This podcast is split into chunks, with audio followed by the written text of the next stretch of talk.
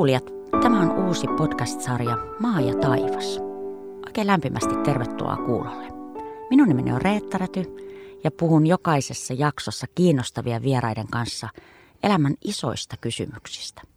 Rakkaudesta, toivosta, yksinäisyydestä, uskosta. Tämän podcast-sarjan on tuottanut Evolut Kirkko.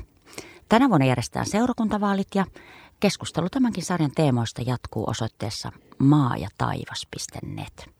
Me aloitamme tämän sarjan sukeltamalla suoraan syvään päähän.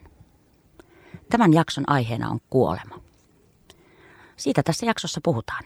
Kuolemisesta, kuolemattomuuden tunteesta, kuoleman pelosta, kuoleman kohtaamisesta.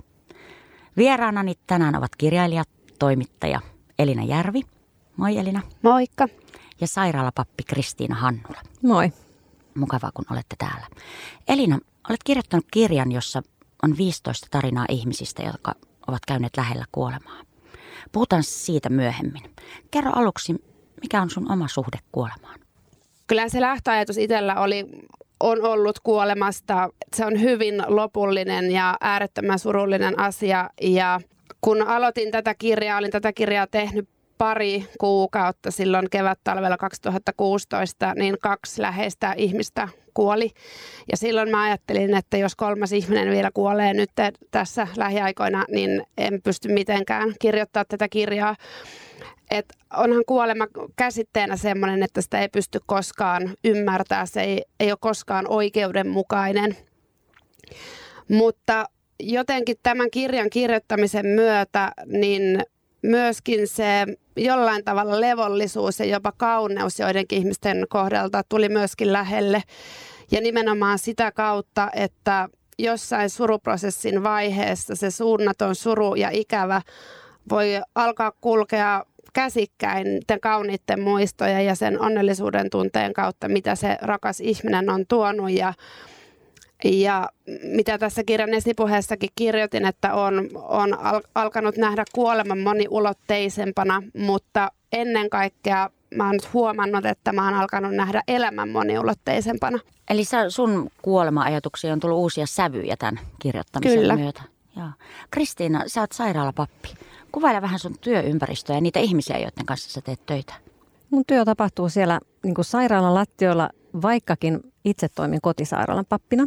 Eli silloin se tapahtuu ihmisten kodin lattioilla kotona ja heille niin kuin yksityisessä paikassa. Mutta jos mä teen 22 kollegaani esimerkiksi täällä Helsingissä, niin heidän työ on siellä sairaalan monikulttuurisessa ympäristössä, jossa he on niin kuin osa sitä psykososiaalista tuenantajajoukkoa, jota siellä on sitten muitakin, psykologiaa ja niin edelleen. Kerro vähän sun työstä, että mit, mitä sairaalapappi tekee? Minkälainen voisi olla tämmöinen tilanne, johon sä tulet? Itselläni on on niin kuin erityisesti näitä sielunhoidollisia tilanteita, just, jossa ihminen on yksin vaikeiden ajatusten ja ahdistavien tunteiden ja niin edelleen kanssa. Mutta aika monella papilla se on myös niin kuin ennaltaehkäisevää traumoja, jopa ennalta posttraumaattista kokemusta ennaltaehkäisevää. Eli kun he on siellä sellaisten ihmisten keskellä, joiden vaikka lapsi on saattanut saada syöpädiagnoosin ja he kohtaa heidät siellä muiden tuenantajien joukossa, niin heillä on niin kuin mahdollisuus antaa aikaa siellä ja kuunnella. Eli sä kohtaat kuolevia ja kuolevien läheisiä. Kyllä. Mitä siinä tilanteessa voi sanoa? Siinä on ennen kaikkea tärkeää kuunnella ja ennen kaikkea kuulla. Että meillähän on tällä hetkellä menossa myöskin tämmöinen ei-ammattilaisten koulutus. Eli meillä on saattohoidon vapaaehtoisten koulutus. Siellä tietysti ihmiset on niin kuin aral mielellä siitä, että, että miten nyt kun he ei ole ammattilaisia, niin he ei ole ikään kuin – mitenkään huonommassa asemassa niin kuin ihmisenä kohtaamaan ihmistä, joka kuolee, kun ammattilainen toki kokemus on se, mikä siitä opettaa. Eli siellä koulutuksessakaan me ei ajatella, että se koulutus antaa heille muuta kuin valmiuden ennen kaikkea omien tunteiden näkökulmasta ja sen kohtaamisen näkökulmasta. Et koska siellähän voisi olla tosi rankkojakin kohtaamisia, mutta totta kai sen sitten niin vapaaehtoinen itse säätelee. Eli hän saa siinä valita, kun kuulee potilaista, että onko tämä se saatettava, jonka hän haluaa. Mutta että jos niin kuin mikä on niin kuin tärkeintä, niin mä ajattelen aitous ja myöskin avoimuus, myös rohkeus tulla sellaiselle ei-omalle mukavuusalueelleen. Että kuolema ei ole meistä kellekään varmasti sellainen, että me voitaisiin kutsua sitä ihan mukavuusalueeksi.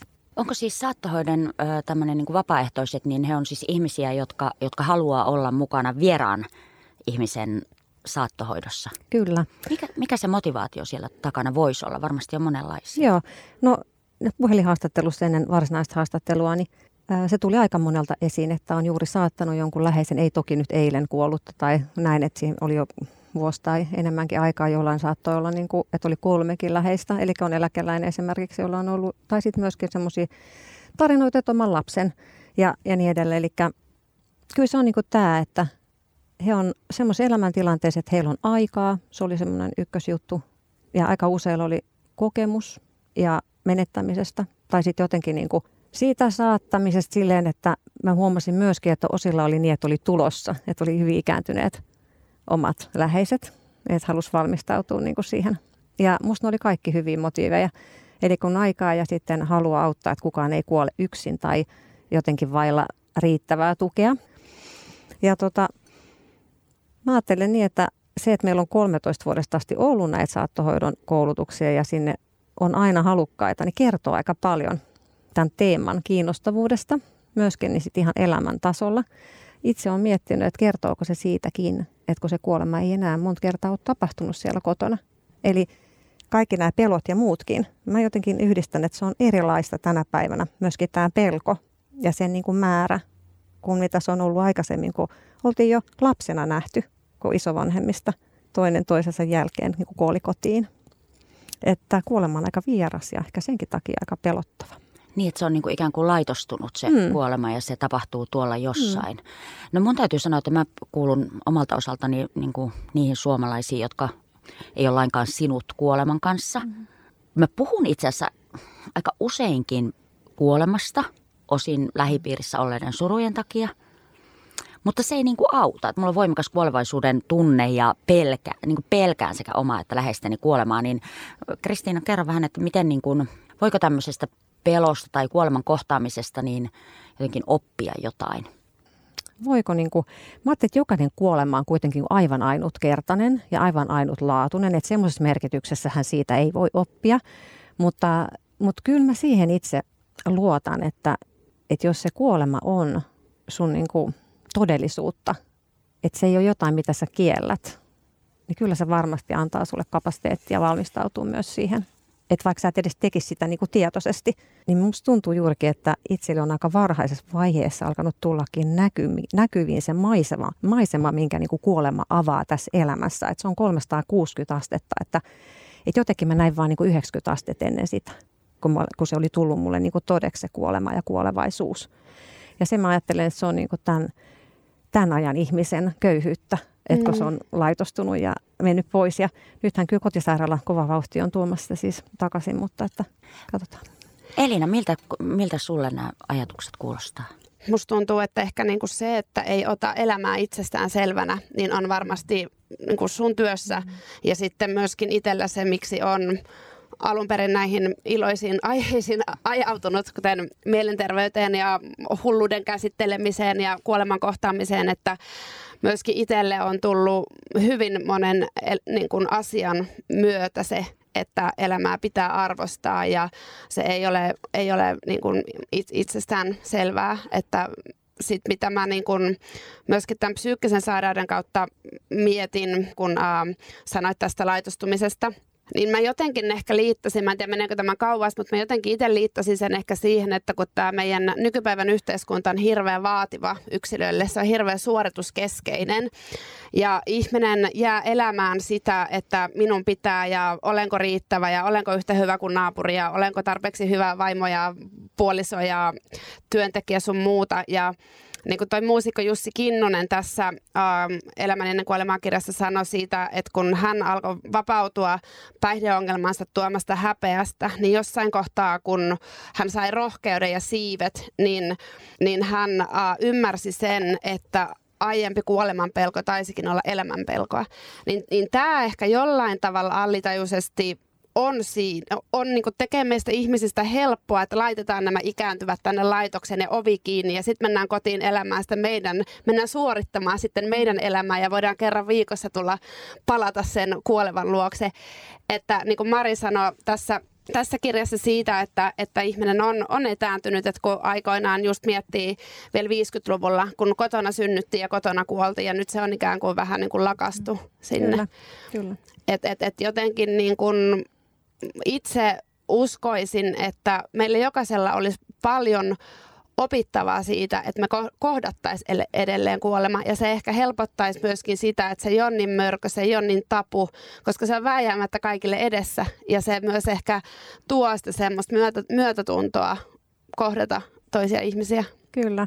Ajattelen jotenkin, että en tiedä onko se tarkoituksellisesti, kun valitsit tämän elämäni ennen kuolemaa nimen tälle kirjalle, niin se jollain tavalla kuvaa sitä, kun mä puhuin siitä 360 asteesta ja sitten 90 verso ja tästä, että mitä sä nyt mm. jatkoit, että, tota, että, niin kun, että se on niin totta, että ennen, ennen vanhaan, kun lapsikuolleisuuskin, niin surullista kuin se onkin, oli valtava, mm. niin se syntymäkään ei ollut edes itsestään selvä, mm. että siinä synnyttiin terveenä. Että meidän, meidän yhteiskunnassa se on jollain tapaa aika monella sellainen ajatus, että sitten se tulee niin kuin tosi shokkina, mm. kun totta kai vielä valitettavasti joskus menettää mm. lapsen jotenkin toi, mitä sä sanoit sit just tuosta ylipäänsä niin kuin siitä, mun mielestä puhuit siitä köyhdyttävästä merkityksestä, kun kuolema on siivottu mm. lainausmerkeissä pois, niin mä näen sen myös niin kuin itse siinä kuolemassa tämän suorituskeskeisyyden niin kuin läsnäolo jo nykyään.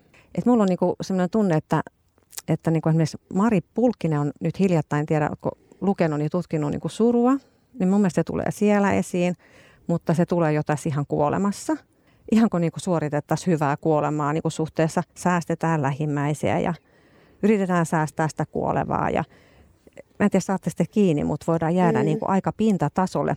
Ehkä puhuttelevin tuli mulle ihan hiljattain, kun tytär tuli kertomaan tämmöisen todella iäkkään, lähes 90-vuotiaan isän kuolemasta. Ja kun hän kertoi mulle sen ihan konkreettisen sairastamisprosessin, joka oli siis itse asiassa saattohoidon kuvaus, joka pari vikaa viikkoa siinä, mistä hän kuva, mitä hän kuvasi sitä palliatiivista vaihetta ennen sitä. Ja sitten hän kertoi, miten se tuli niin shokkina ja yllättäen, se isän kuolema. Niin, niin tämä ei ole siis mitenkään tavatonta. Eli, eli meille tämä kuolema on niin valtava yllätys, jopa kun se tapahtuu lähes 90-vuotiaana mm. valtavan vaikean sairauden keskellä. Niin, että siinä on niin kuin selkeästi tapahtumasta, että lääkitystä ei enää kestä kroppa – ja sitten ei enää tiedetä, eikö niin, että mitä voidaan lääkitä, kun mikä hajoaa. Ja silti se, sitten, se kokemus, että se tulee niin kuin yllättäen, niin mun mielestä siinä on täytynyt silloin tapahtua jonkinlaista suorittamista. On yritetty ehkä sitten hoitaa ihan loppuun ja kuntouttaa mm. loppuun asti, kun olisi ollut hyvä jo asettua ja valmistautuu mm. ihan sen kuoleman tulemiseen ja sen mm. niin kuin tiedostamiseen. Koska sitten voi jäädä niin paljon myöskin jotain, ehkä mitä olisi vaan jotenkin halunnut olla läsnä tai jopa sanoa tai kysyä, että et jos se pääsee tulee niin kovin yllättäen. Elina, jos sä ajattelet näitä sun ö, kirjan tarinoita, niin oliko nämä, nämä tilanteet tullut näille ihmisille yllätyksenä ja sitten toisaalta taas heidän läheisille, että totuttiinko kuolemaan sillä tavalla? No musta tuntuu, että kuolemaan ei koskaan pysty tottua. Ja sitä oli äsken mielessäkin tuossa sanoa, että Uh, jotkut ihmiset saattaa ehkä hämmentyäkin siitä, että miksi on saman kirjan kanssa laitettu tarinoita esimerkiksi heroiniriippuvuudesta ja uh, syövästä selviämisestä ja lapsen vaikeasta sydänsairaudesta ja ja, ja hyvin niin kuin laajalla skaalalla on onnettomuuksia ja niin kuin, että sitä kuoleman kohtaamista on hyvin monialaisesti monialaisesti käsitelty, niin mulla itsellä on ollutkin ehkä niin kuin yksi tärkeä sanoma tässä, että, että niin kuin kukaan ihminen ei täysin pysty olemaan oman, e-, elämän, niin kuin oman onnensa seppä. Ja kuten Jussi Makkula sanoi tässä kirjassa, että täysin tasa-arvoisia ihmiset ovat vain silloin, kun he syntyvät ja silloin, kun he kuolevat. Että, että mä itse en, en pidä siitä ajattelutavasta, että vaikka henkilö A on arvokkaampi kuolema kuin henkilö B siksi esimerkiksi, että henkilö A olisi narkomaani ja henkilö B kuolee jollain tavalla hyväksytymmin. Että, että mun mielestä niin kun jokaisen ihmisen kuuluu saada olla tasa-arvoinen viimeistään silloin, kun he kuolee, vaikkei he olisi saanut olla sitä eläessään.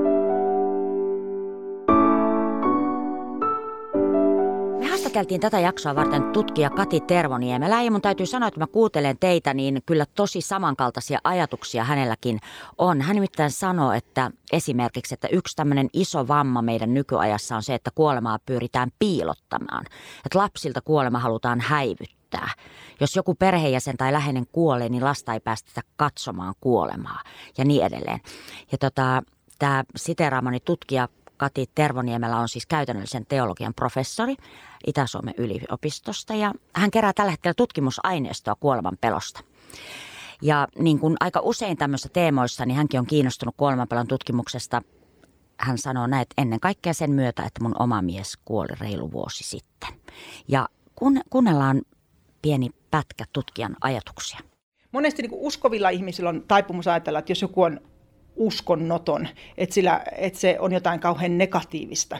Mutta kyllä, kyllä, tai että se on joku väliaikainen tila, että kyllä kunhan sä nyt vanhenet, niin, niin sä muutut uskonnolliseksi. Mutta kyllä niin, siis useat niin kuin, siis selvästi niin kuin vakaumuksellisesti uskonnottomat, se on, se on yhtä lailla semmoinen läpi elämän jatkuva ää, niin kuin tapa katsoa maailmaa. Ja siihen linkittyy samalla lailla kuin vahvaan uskonnollisuuteen, niin saattaa linkittyä niin kuin hyvin vahva tyyneys kuoleman edessä. Että et koetaan, että et ei ole sitä kuoleman jälkeistä, mitä pelätä. Mutta jos ajatellaan kuoleman pelkoa niin kokonaisuudessaan, niin siinähän voidaan pelätä monia asioita, riippumatta siitä, mitä ajatellaan tuonpuoleisesta. Ihminen ei välttämättä pelkää sitä, mitä tapahtuu kuoleman jälkeen, vaan pelätään sitä kuolemaa itsessänsä. Eli pelätään sitä, että mitä siinä tapahtuu, saanko mä, kärsinkö mä kuollessani, onko mulla kipuja, olenko mä yksin. Tämä yksin olemisen pelko on aika iso. Sitten pelätään sitä, että joutuu menettämään omat rakkaansa. Ja pelätään sitä, että, että mitä mun rakkaat joutuu kärsimään sen takia, että mä kuolen. Et, äh, et samoin tämä tutkimuksessa, kun tutkitaan kuolemanpelkoa, niin tavallaan siinä se vaikeus monesti liittyy siihen, että se kuolemanpelko kohdistuu niin moniin asioihin. Ja samanaikaisesti kun tutkitaan kuolema- ja uskonnon yhteyttä, niin se toinen vaikeus tulee siitä, että uskonto on samanaikaisesti niin moniulotteinen ja eri tavalla näyttäytyvät. Jos me yritetään tehdä uskonnosta semmoisia mittareita, eh, kvantitatiivisia määrällisiä mittareita, että eh, miten sä uskot tai millä tavoin ja mihin sä uskot, niin, niin ne voi lopulta kertoa todella vähän sitä yksilön, sitä arjen uskonnollisuudesta, sitä mikä uskon merkitys siinä yksilön henkilökohtaisessa elämässä on. Näin siis tutkija Kati Tervon Niemelä. Hän kertoo tutkivansa myös pappien kuoleman pelkoa. Ja koska meillä on tässä nyt sairaalapappi Kristiina Hannula, niin Kristiina, luuletko, että pappien kuoleman pelko on samankaltaista kuin muiden? Ihan varmasti inhimillisesti niin kuin jokainen joutuu kohtaamaan. Joko jo silloin, kun kohtaa kuolemaa, joko niin kuin henkilökohtaisessa elämässä tai sitten ammatin kautta tai molemmissa. Tai sitten viimeistään, kun se on, niin se oma aika tullut tai jonkun tosiaan ihan rakkaan läheisen. Et tota, jokainen meistä varmaan miettii, että justkin sitä hetkeä ja sitä, että, että mitä, siis on se aika kauhistuttavakin ajatus tiedättekö, että kun sä menet johonkin sellaiseen olo, olo, olo, olemisen muotoon, eikä, että vaikka sä uskot mitä, niin siinä on totta kai semmoinen, niin kuin, että, että sä, se, on, se on ihan käsittämätöntä. On se tosi käsittämätöntä ja mua ainakin niin. Niin tavallaan kauhistuttaa kamalasti siis ää, vaikka, vaikka lapset. No se on et, ihan selvä, varsinkin jos on niin pieniä se, lapsia ja niin, just niin, että se on mm. jotenkin vaan niin kuin, Joo. se on liian iso ajatus edes ajateltavaksi. Joo. Mm. Ja jos ihan näitä ajatellaan, mitä Kati luetteli, mm. mitkä on just niitä sielunhoidollisiakin tilanteita, mihin tiedättekö itselle tulee se päivittäinen mm. kontakti potilaaseen, niin, tota, niin ne on juurikin nämä, että miten ainakin lapset selvii, mutta myöskin jopa se, niin kuin tiedättekö, jos ihminen on sairas ja tietää kuolevansa, niin se ihan se tuska siitä erosta – ja kaikki sen menettämisen ja kaipauksen kipu jo siinä kohtaa, kun sä teet sitä kuolemaa. Ihan varmasti, mm. ihan varmasti. Kristiina, miten uskonto on mukana sun työssä, kun sä oot sairaalapappi? Kyllä se niin kuin on tietysti koko ajan läsnä ja ajattelen näin, että jos mietitään sitä tukea, mitä hengellisyys voi niin kuin potilaalle antaa ja kuolevalle ja läheisille, niin sitä vankempi se tuki on, mitä vahvempi on se alusta. Eli ihan niin kuin Kati tuossa kuvasi, että kun sulla on joku määrätty tulokulma läpi elämän, niin totta kai se kantaa sitten ihan eri tavalla sitten silloin niinä kaikkein raskaimpina ja pelottavimpina hetkinä. Ja ajattelen, että semmoinen toivon ja rakkauden ja sitten myöskin rauhan elementti. Että tota, et kyllä sitten, no hyvä esimerkki on esimerkiksi tämmöinen, kun mä aika aloittavana pappina, about seitsemän vuotta sitten, niin kohtasin tämmöisen syöpää tosi pitkään sairastaneen, siis saattohoitovaiheessa olleen. Ihan siis seurakuntapappina, mutta sillä seurakunnalla ei ollut sitä erikseen sitä sairaalapappia, niin, niin tota, vanhan naisen. Ja tota, hän oli ihan luuta ja nahkaa ja aikamoisissa kivuissa. Ja ensimmäinen ajatus oli, että hän haluaa varmaan, kun hän halusi siis ehtoollisen huoneeseen, että hän haluaa varmaan niin tosi nopeasti ymmärrät, että lyhyen kaava ja niin edelleen. Niin rouva sanoi, että ihan kaikki. Ymmärrät, että ei missään nimessä mitään lyhennetty. Ja siis mä jotenkin ajattelin tietysti, että tässä on jotain semmoista, joka kuvasti sitä, paitsi niin kuin sitä hätää, eikö? Ja sitä epätoivoa, mm. niin myöskin sitä, että mitä hän niin kuin koki, että hän halusi. Niitä tuttuja rukouksia, mm. sanoja, siunauksen tietenkin ehtoollisen siinä välissä. Miten sä kohtaat semmoisen ihmisen, joka, joka nimenomaan ei halua kaavoja eikä halua kuulla äh, niin kuin Jumalasta tai uskonnosta, mm. vaan esimerkiksi kokee vaan kertakaikkista niin kuin epäoikeudenmukaisuutta mm. sen kuoleman edessä? Kyllä ihmistä, kaikkia siis ihmisiä, on heillä niin kuin sit se vakaumus, se luterilainen, jota itellä, itellä on sitten niinku ammatillisesti siinä takataskussa lainausmerkeissä koko ajan läsnä, niin, tota, niin eihän me siitä mitenkään riisuudu pois, mutta ymmärrätte, että ei se, siis uskontohan on jo sanana sellainen, että se niinku on käsite, jonka ihminen on järkensä valossa luonut ja selittää sillä tämän uskonnon, eikö niin? Ja kuitenkin sitten se hengellisyys siinä hetkessä kaikkien ihmisten kanssa, niin se on jotain niin kuin elävää ja se on jotain, joka niin kuin on hyvin henkilökohtaista ja suomalaiset eivät ole mitenkään vahvoja, vaikka olisivatkin mun seurakunnan jäseniä, eikö niin, niin silti sen mm. mitenkään sanottamisessa tai sano, ylipäänsä tämä sanottaminen ei ole meillä mikään vahvuus. Että, että tota, jos puhutaan siis, on se sitten surun sanottamista, osanoton sano, sanottamista, kuoleman sanottamista tai hengellisten asioiden niin kuin sanottamista. Ja, ja sen takia niin kuin pappina ihan ensarvoista on se kuuleminen ja kuunteleminen ja – sen niin kuin hengellisyyden, tämän ihmisen merkitysten ja tällaisten niin kuin kuuleminen, niin se on niin kuin tosi tärkeää. Ja mulla on käynyt lukemattomia kertoa sille, että no, vähän liioiteltua tämä, että en ole mikään ikäloppu, niin tässä omassa työssä. Niin tota, mulla on käynyt siis semmoisia juttuja, että tota, on vaikka todennut, että mä ateisti ja sitten lopussa haluaa, että mä rukoilen. Ja, ja niin kuin, et ei, ei tämä tämmöistä lokerotouhua ollenkaan.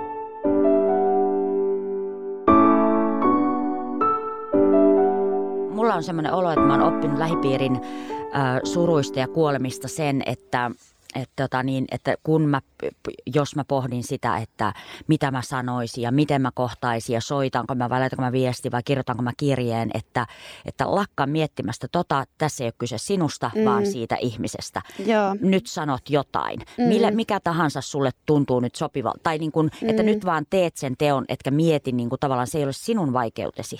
It's not about mm. you, niin kuin viisas mm. ystäväni sanoi. Että, että tavallaan, ettei pelättäisi sitä, että meillähän ei ole tapahtunut niin kuin mitään. Mm. Että se on mm. pieni huoli elämässä, että joutuu pohtimaan sitä, miten mm. kohtaisi sen. Vaan niin kuin se viesti siitä, että täällä ollaan, mä oon pahoillani, niin on tärkeä. Se on siis Kyllä. tosi, tosi tärkeä. Ja, ja mä, sitä kun sä kysyit joskus aikaisemmin sanoista, niin en kuitenkaan ketään mm. kuulijakaan rohkaise olemaan täysin sanaton. Mm. Eli hirveän monen surevan kokee todellakin niin kuin sanovan niin kuin sydämestään, että mm. voiko joku olisi sanonut jotain, vaikka vaan, että mä oon pahoillani. Että ei se haittaa, että on kömpelö ja voi sanoa senkin, että ei osaa sanoa mitään. Mm. Että sekin välittää sitä välittämistä. Että, niin, ettei, et, mm, et, ettei pelkää niin. sitä jotain, että jos niin. mä sanon nyt väärän sanan, niin sitten se jotenkin tuhoaa, tuhoaa kaiken. Vaan että varmasti mm. voi sanoa hölmöjä asioita ja niitä niin pitää varoa sanoja, Joo. mutta tärkeintä on sanoa, että täällä ollaan ja me kuunnellaan sua. Mulla vielä tähän puhumiseen tai puhumattomuuteen, niin tämä nousi itse asiassa tosi vahvasti näissä kirjan kertomuksissa, missä kerrotaan esimerkiksi syöpään sairastumisesta niin esimerkiksi Antoni Parviainen sanoi tässä omassa tarinassaan, että ehkä joku pelkää, että syöpä tarttuu tai ehkä toisen sairastuminen vain on monelle hyvin kiusallinen tilanne. Ja samalla tavalla Niassa sanoi hänen kertomuksessaan sitä, että, että jos mä olen sairas ja sä olet terve, mitä pelättävää sulla on.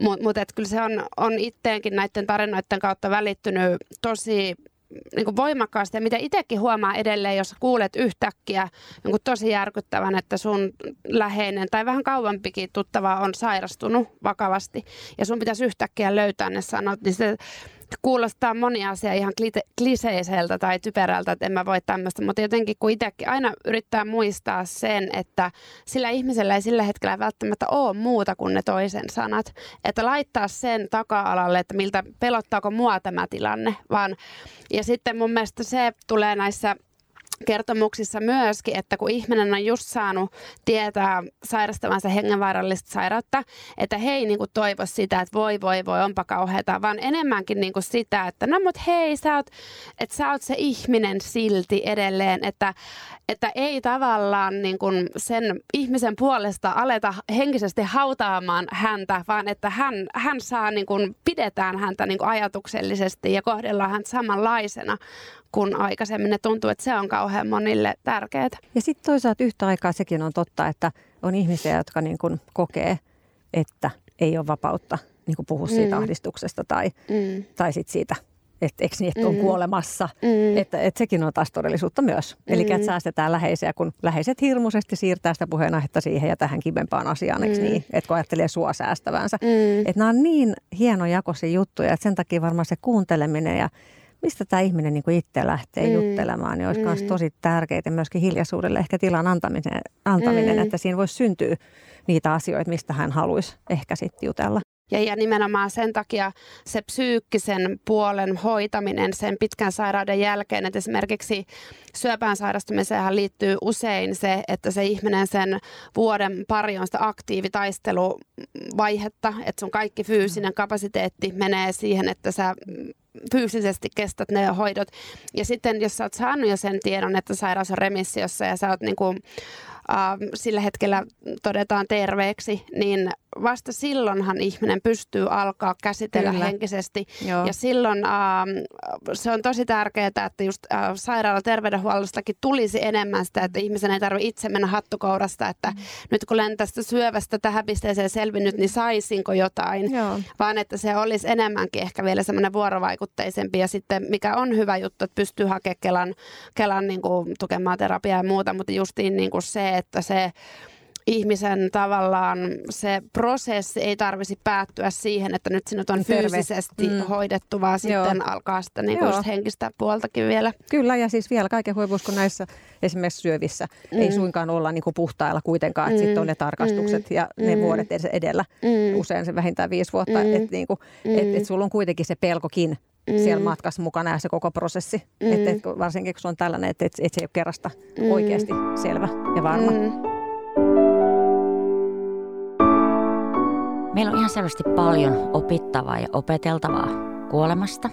Kiitos Elina Järvi ja Kristiina Hannula, että olitte kanssani keskustelemassa aiheesta. Kiitos. Min, Kiitos. Minä poimisin tästä meille kaikille mukaan ensinnäkin sellaisen ajatuksen ehkä Elinalta, että, että kuolemassa on paljon muitakin sävyjä kuin se lopullisuus ja, ja joku mustuus. Että sieltä voi löytyä muutakin, kuten lohtua ja kiitollisuutta.